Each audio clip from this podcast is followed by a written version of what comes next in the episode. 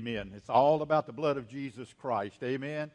Without the blood, there is no remission of sin. Good to see uh, each one again. If you have your Bibles this morning, turn to John chapter 8, the Gospel of John chapter 8. I want to talk to you this morning about freedom and how freedom is a gift from God.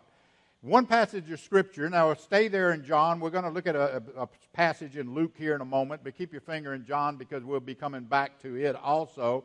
But one passage of Scripture we want to use to uh, start this message with this morning, talking about freedom. And the Bible says in John chapter 8, verse 32, and you shall know the truth, and the truth shall set you free.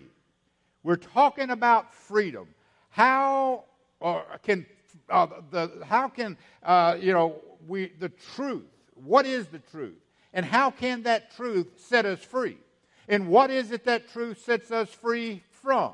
We hope to answer those questions this morning. Tomorrow, this great nation will celebrate its 246th birthday, and with that celebration, there will come, you know, a lot of fireworks, there will come a lot of parades, you know, picnics and many speeches commemorating, you know, our nation and the freedom that we have as, you know, a result of it. Our freedom from the tyranny of Great Britain. That's what it's all about. You know, however, this nation's freedom is only a temporary thing. If a, if a powerful emperor, power, should I say, you know, were to rise in this world like it will just prior to the tribulation period, you know, this nation will exceed, exceed uh, will cease, I'll get it out in a minute, to exist as a world power. I will assure you, during the tribulation period, you don't find the United States mentioned within Bible prophecy because at that point, the United States of America will no longer be a world power. Now, I know you say, that sounds far fetched, Pastor. Look at how great we are as a nation.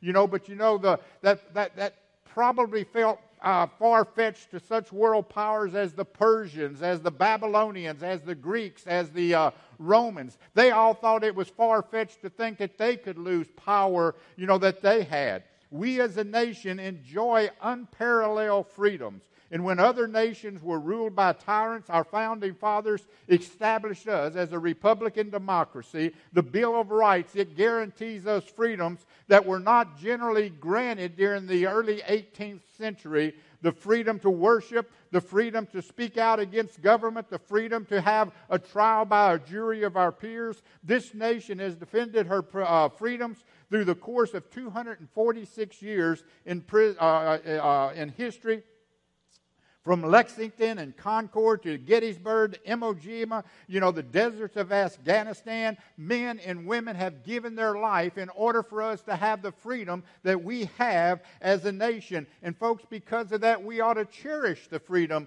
that we have as a nation. Although we enjoy par- unparalleled freedom as Americans, folks, the freedom we find in Christ Jesus surpasses all the freedom we can have as a nation. Jesus said, you know, that, that uh, you know, we can be free. He said in John 8 36, if the Son shall set you free, you shall be free indeed. Listen, true freedom can come no other way except through Jesus Christ. Any freedom outside of Jesus Christ, folks, is an illusion because it is only temporary. The, t- the, the, the, freedoms that we have as a nation, as precious they are, folks, can be taken away from us at any moment. In fact, we have those, you know, freedoms being threatened now by socialist liberals who have overtaken our government. It won't surprise me if before long, you know, we don't have the freedom to worship the way we do now. Yet the freedom we enjoy in Christ, folks, can never be taken away. Now, this morning we want to talk about this true freedom that we have in Jesus Christ and exactly what it means for you and I. What is true freedom? Now, the dictionary describes freedom as this a state in which somebody is able to act and live as he or she chooses without being subject uh, to any undue restraints or restrictions. Now, think about that for a moment. That's the, uh, the uh, dictionary definition. Now, that can be good or that can be bad depending upon the heart of the person who is making the choice how they're going to be subject to certain restraints or certain restrictions that's laid before them. You see, for some, if there are no restraint, uh, restraints, if there are no restrictions on what they can do, they're constantly going to make bad, evil choices. But if we're to understand just what freedom is, I think we must understand what freedom is as defined in the Word of God because that's what matters, how it's defined within the Word of God. Did you know that in the Bible there's a common verse about freedom that's used among Christians and non Christians alike? In fact, this, this one verse has been, you, you've heard it in movies, you've heard it in TV shows, you've heard it in films. That one verse is our scripture text this morning, and you shall know the truth, and the truth shall set you free. You've heard that in movies before. You've heard that in, you know, uh, some television shows before. And though it's been quoted many times in many arenas, most of the time it, it's being used without having the proper understanding of the context of that passage of Scripture. So, what is this freedom being talked about here? More importantly, how can we attain this true freedom? Freedom that is going to last not just temporary, but freedom that's going to last throughout eternity. So to fully understand the context of John 8:32, we need to continue to read the following verses in, the, in, in John's gospel here. In fact, verse 36, look down at verse 36. It says, And if the Son therefore shall make you free, you shall be free indeed. In other words, true freedom can only be found in Christ Jesus. If we're going to experience the biblical definition of freedom, folks, it can only be found in, in, in Jesus Christ. If the Son, who is the Son? The Son is no other than Jesus Christ. And if Jesus Christ sets us free, we're going to be free indeed. It's not going to be a temporary thing, it's going to be an eternity, it's going to be an eternal thing. And, and, and, and just like what uh, you know, John 8:36 is saying, if the Son, meaning Jesus, sets you free, there's no question about whether we're free or not. Why? Because Jesus Christ has always been God's answer, not just to our sin, but Jesus Christ has always been God's answer to our freedom. And when Jesus began his ministry here on the earth, you know, he announced that he was the one he was the one that God's people had been waiting for. He was the one through which freedom would come. He is the one who, who, who was, you know, they had been waiting on to free them, not just from the Romans, but from sin, death, and hell. In fact, hold your place there in John 8, but turn to Luke chapter 4. I want you to see how Jesus made this announcement. This is fantastic how Jesus made the announcement that he is the one that was going to set the world free. Jesus was in the temple one day, here in Luke chapter 4, and a scroll was given to him. And as he opened that scroll, he turned to the book of Isaiah. That's what was given to him. And let, us let, take a look and see exactly what that scroll said, what that passage from Isaiah had to say. Was it a coincidence that this is the passage they gave him to read? I don't believe in coincidences in the Word of God. So Jesus gets up there, they hand him the scroll, they say, Read this passage. And he begins to read. And the scroll of the prophet Isaiah was given to him. And he unrolled the scroll and found the place where it was written. Now, here's what was written there The Spirit uh, of the Lord is upon me. Who was he making reference to? Himself. The Spirit of God is upon me because he has anointed me, God has anointed me to proclaim the good news to the poor. Now look at this. He has sent me to proclaim liberty. What is liberty? Liberty is freedom. He has sent me to proclaim liberty, freedom to the captives, and recovering of sight to the blind. Again, to sit at liberty, he says. In other words, bring freedom to those who are oppressed, to proclaim the, the year of the Lord's favor. And then he rolled up the scroll, we're say there, uh, told there. He gives it back to the attendant, and he sits down. Now look at this. And the eyes of all the synagogue were fixed on him. that kind of got their attention, okay? And he began to say to them as he sat down, he said, Guys, this scripture I just read, about freedom coming to people, about freedom from sin, freedom from death, freedom for the oppressed, uh, freedom for those who are captivated by sin. He says, Today, this scripture is fulfilled in your hearings. You know what he was saying to them? That's who Isaiah was talking about right here. I am the one who Isaiah wrote this for. Don't you know that got the attention of some of these religious people in the synagogue that day? In the last verse of the passage, we see that Jesus himself confirms how the scripture is being fulfilled right in front of them through him. In other words, I am Messiah. I am the one that Isaiah prophesied of. I am the one that you guys have been waiting on. I'm right here in front of you. I'm right here with you. Look, Jesus is the one that would free all of humanity from the bondage of sin, and he himself is the manifestation of freedom. Look, this just, this just means that without Jesus, folks, without accepting Him as our Lord, without accepting Him as our personal Savior, we can never attain true freedom. Yes, we might experience some type of earthly freedom, but it's only temporary. You see, without Jesus, we will always be doomed to experience chaos and disorder and, and, and, and injuries. Look, we'll, uh, our injustice. We'll always be subject to bondage and sin. Whether that sin is alcoholism, drug addiction, pornography addiction, or whatever. I don't care what addiction you have this morning to sin, Jesus Christ can free you from it.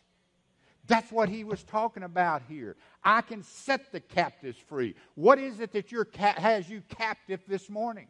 What sin has you bound this morning? What sin you say there's just no way I can uh, ever you know break free from this? You know what? Until you know Jesus Christ as your personal Savior, you can't. Because Jesus says, only me, only I can set the captive free.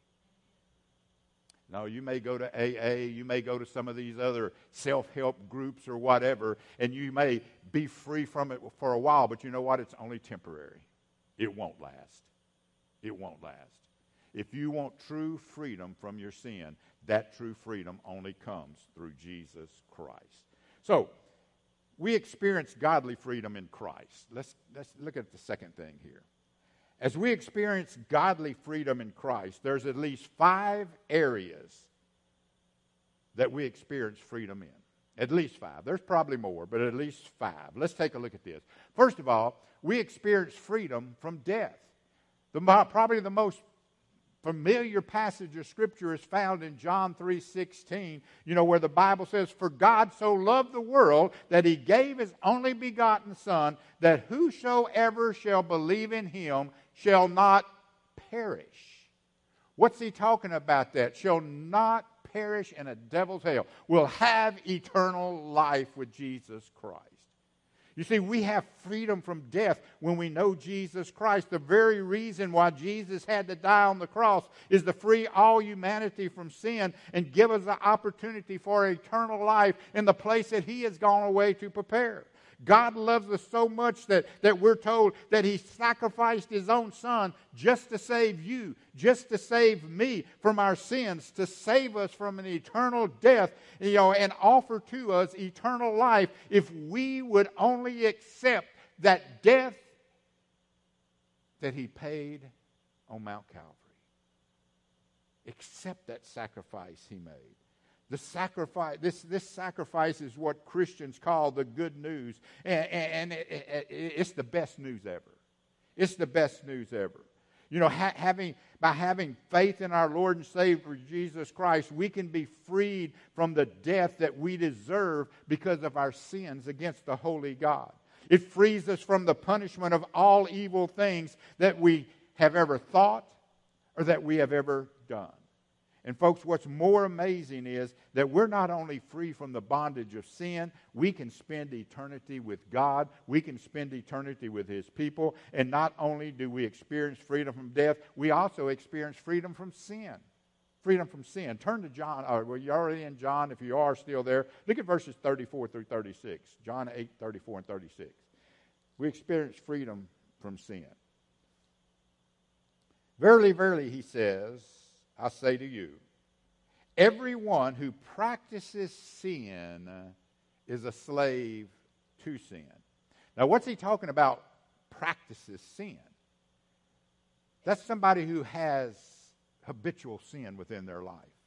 You're practicing it. That's what habitual sin is. It's something that you practice, you do on a daily basis or a weekly basis or a regular basis.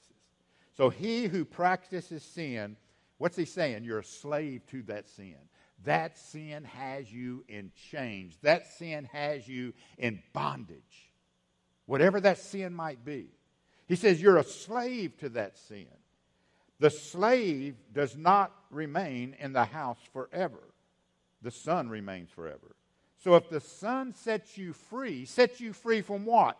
That sin that you're enslaved to. If the son sets you free, you will be free indeed. Look, it's not temporary. It's not temporary. Will you have to fight the temptation sometimes? Yes, you will. But when you accept Jesus Christ as your personal Savior, folks, those chains of that bondage to that sin that has you bound are broken. They're broken. By you? No. By Jesus Christ. He has set you free from those sins, He has set you free from those chains. Now, we have a choice. Do we go back once He sets us free? Or do we choose to remain free? So many times people choose to go back to that sin that they were enslaved to. And how sad, how sad that is. Truth be told, after we accept Jesus as our personal Savior, after He breaks those chains, listen, Satan will not uh, uh, uh, stop his attacks on us to draw him back, to draw us back to Him. In fact, He's probably going to do more. He's probably going to escalate his attacks on you. He's probably going to escalate his uh, temptation upon you. And this is what Christians must understand. Satan is not going to rest until he can do all he can to get you back in those chains. Look, that is why it's important to always choose God over everything else in your life. But don't worry because while we, while we still battle with sin, you're no longer a slave to it. You're going to battle sin, but please understand you're no longer a slave to it. You no longer have to do what the sin is telling you to do. You have a choice. You see, as long as you're enslaved to it, you really have no choice because it has you bound. It has you bound. You're going to do what it tells you to do.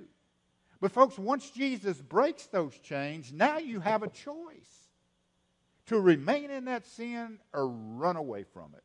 Get totally away from it. And that needs to be what we choose. Through Christ, we can be set free from the bond, uh, bondage of vanity, of pride, of greed, of addiction, pornography, gluttony, selfishness, you know, whatever the sin might be.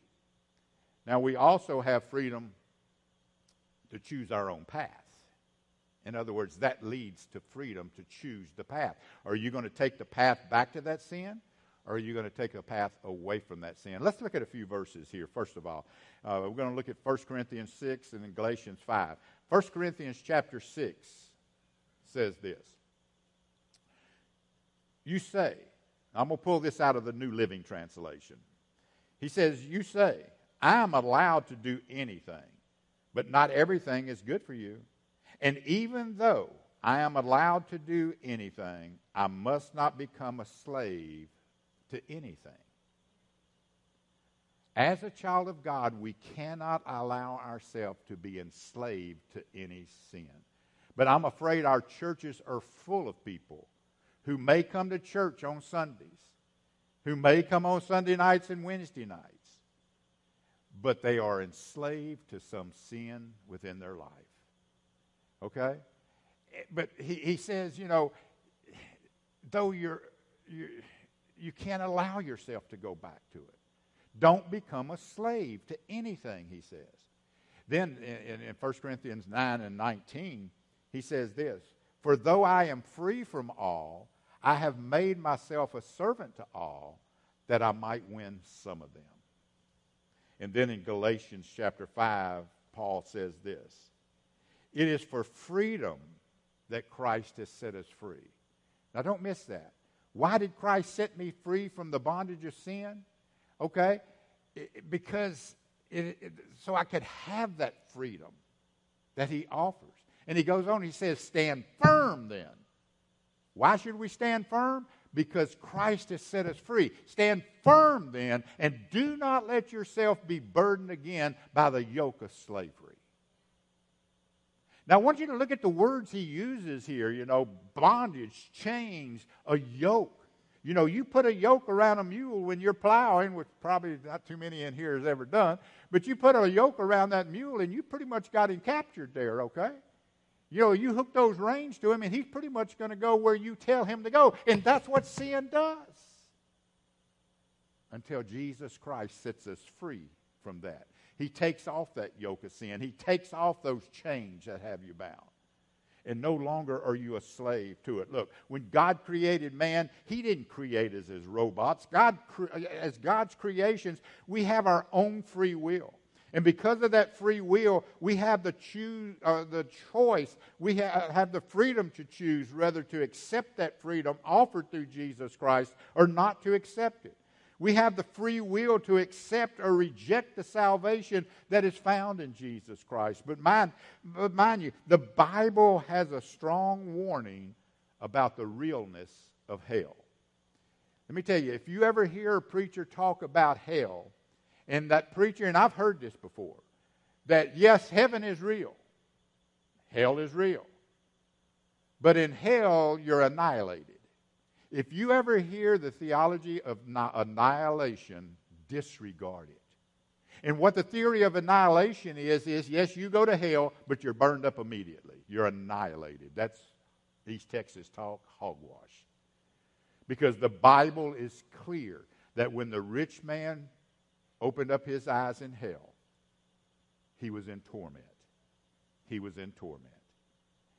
That tormenting lasts for an eternity. It lasts for an eternity. And hell is an eternal destiny of people who choose to reject the gift of salvation that God offers through his Son, Jesus Christ. But for those who will choose Christ, listen, God guarantees us eternal life. Aside from this, He will help us to attain success and a full life of peace and order and justice. And despite the current circumstances we might be facing, He's there with us. He's there with us, He's there for us. In return, we should devote our lives to honoring Him. Look, He sets you free if you're saved honoring, blessing, praising, worshiping for what He has done for you. And whatever we do with our lives, we should always seek God's counsel and choose to honor Him over everything else. Now, next we see we have freedom to proclaim the good news. Do you realize that the opportunity that we have to share the gospel with others is a freedom that we have from God? The freedom to proclaim it. What's, what, what's he say here in Luke 4 18? The Spirit of the Lord is upon me. We're going back to what we looked at. Because he has anointed me to preach the good news, to proclaim the good news to the poor. He has sent me to proclaim freedom for the prisoners and recovery of sight to the blind and to set the oppressed free. Look, now that we have been freed from the bondage of sin through Christ's sacrifice on the cross, like Paul, folks, we have the freedom to proclaim, the freedom to spread the gospel of Jesus Christ, the good news of Jesus Christ. That's a freedom we have. This is because God did not just save us without a purpose, He saved us so that through us, people could come to know do you realize the privilege that you have? The privilege that He has given you to spread the good news, to help bring others to Him so that they too can experience the freedom from sin? Folks, that's a great privilege. Jesus said in Luke 9, 19, 10, For the Son of Man came to seek and to save that which is lost. Likewise, we who have experienced God's freedom by accepting Jesus Christ as our personal Savior should continue to spread the gospel to our friends, to our families, to our communities, to our cities, to our nations, you know, so that others can come to be set free from sin, to be set free from death, to be set free from an eternity in hell. Look, so we should, we should become God's representatives and God's channel to salvation as we spread the gospel of Jesus Christ to a lost and dying world. And with this, we'll be able to uh, help fulfill the Great Commission, just like Paul did until his death. Finally, freedom to enjoy life in Christ. Boy, what a freedom is that. You know, some people think, well, it's kind of boring to be a Christian. I don't want to be a Christian because I can't have fun no more. Now, I know the fun that some of them are talking about. The fun is getting so drunk, and I've been there, been there, done that. I, I ain't been this nice, perfect little old person that you see before you all my life. I was a heathen once. And you know what fun is to some people? Getting drunk, throwing up all over yourself, waking up the next morning, maybe in your bed, maybe on the floor, not knowing where in the world you have been, what in the world you have been doing. Boy, that is so much fun. And then the headache that goes along with it, the feeling bad all day. That is fun, isn't it? How many of you have had that fun? Be honest. Come on, I'm being honest. How many of you have had that fun? Boy, wasn't it fun? Yeah, right. Some people say, well, you can't have fun like that if you're a Christian. Can I tell you something? I've had more fun being a Christian than I have when I was a heathen. A whole lot more. Folks, listen. We can enjoy freedom in Jesus Christ. We can enjoy our life in Jesus Christ. You know, he says in Romans 8 1 and 2, he says, Therefore, there is now no condemnation for those who are in Christ Jesus, because through Christ Jesus, the law of the Spirit who has given us life sets you free from the law of sin and death. And then he says in uh, uh, Psalms 97 Let those who love the Lord hate evil, for he guards the life of his faithful ones and delivers them from the hand of the wicked. Let those who love the Lord hate evil. You know, I'm afraid that too many people within our churches today don't hate evil the way that we should as children of God. You know, as we continue to live our lives for Christ, God assures us that no matter what circumstances we may face in life, He will always protect. And, and this is the assurance for those who, who are His faithful ones, to those who continually live their lives under the grace of God. And with this, we as God's children aren't bound by the law of sin and death, but by the law of God's grace and His mercy. I'm so thankful for that. So we should continually live our life to the fullest by making God the priority in our life. Is God the priority in your life, or is there some sin that's your priority? Look, as we celebrate freedom tomorrow as a nation, let us always remember that true freedom is found in Jesus Christ. The freedom we're going to ce- celebrate tomorrow, 246th birthday of the greatest nation on the face of the earth, is only temporary. It's only temporary. But, folks, the, the freedom we get through Jesus Christ is eternal. It's eternal. So, as we celebrate it uh, tomorrow, let's remember the true freedom is found in Jesus Christ. For Christ freed us from the bondage of sin. Christ will free you from the bondage of eternal death in a devil's hell and from all the evil things that Satan may throw our way. And because of this, Christ deserves to be praised. Christ deserves to be honored during the celebration tomorrow. This just don't celebrate America. Now, again, I love America. I, I gave four years of my life to serve this great country. And I love America. And I hate seeing what these, you know, social liberals are doing to our nation. That so many people have given their blood to die for. And it, it, it just gets to my gut when I see it. So, as much as I love this nation, folks, I love my Lord more. So, tomorrow, when we celebrate the 4th of July, let's don't forget that true freedom only comes through Jesus Christ. So, he deserves to be praised, he deserves to be honored as we celebrate earthly freedom, which is only temporary. Let me just close with this. This coming 4th of July, may the name of the Lord Jesus Christ be spread among all nations, not just the United States of America. Let's spread to all nations the freedom we have in Jesus Christ. For true freedom is found in the good news the good news of Jesus Christ, his death, his burial, and his resurrection, in order that we can experience true freedom through him, eternal freedom through him. What about you here this morning? I don't know the heart of everyone here this morning. You may be a church member. You may have even went through the baptismal waters and say, "Well, I was baptized when I was, you know, uh, four years old, five years old, you maybe 50 years old. I don't know. You know, that's all in good. But did, was you baptized or was you dunked? Now, the difference in being baptized and being dunked is if you went through the baptismal waters but never accepted Jesus Christ as your personal Savior, you was dunked. True baptism only follows a commitment to Jesus Christ. It only follows us giving our heart and our life to Him. And by being baptized at that time, you're saying to the world as you stand there, I have died to the old man. As you go under the water, you are, I am burying that old man.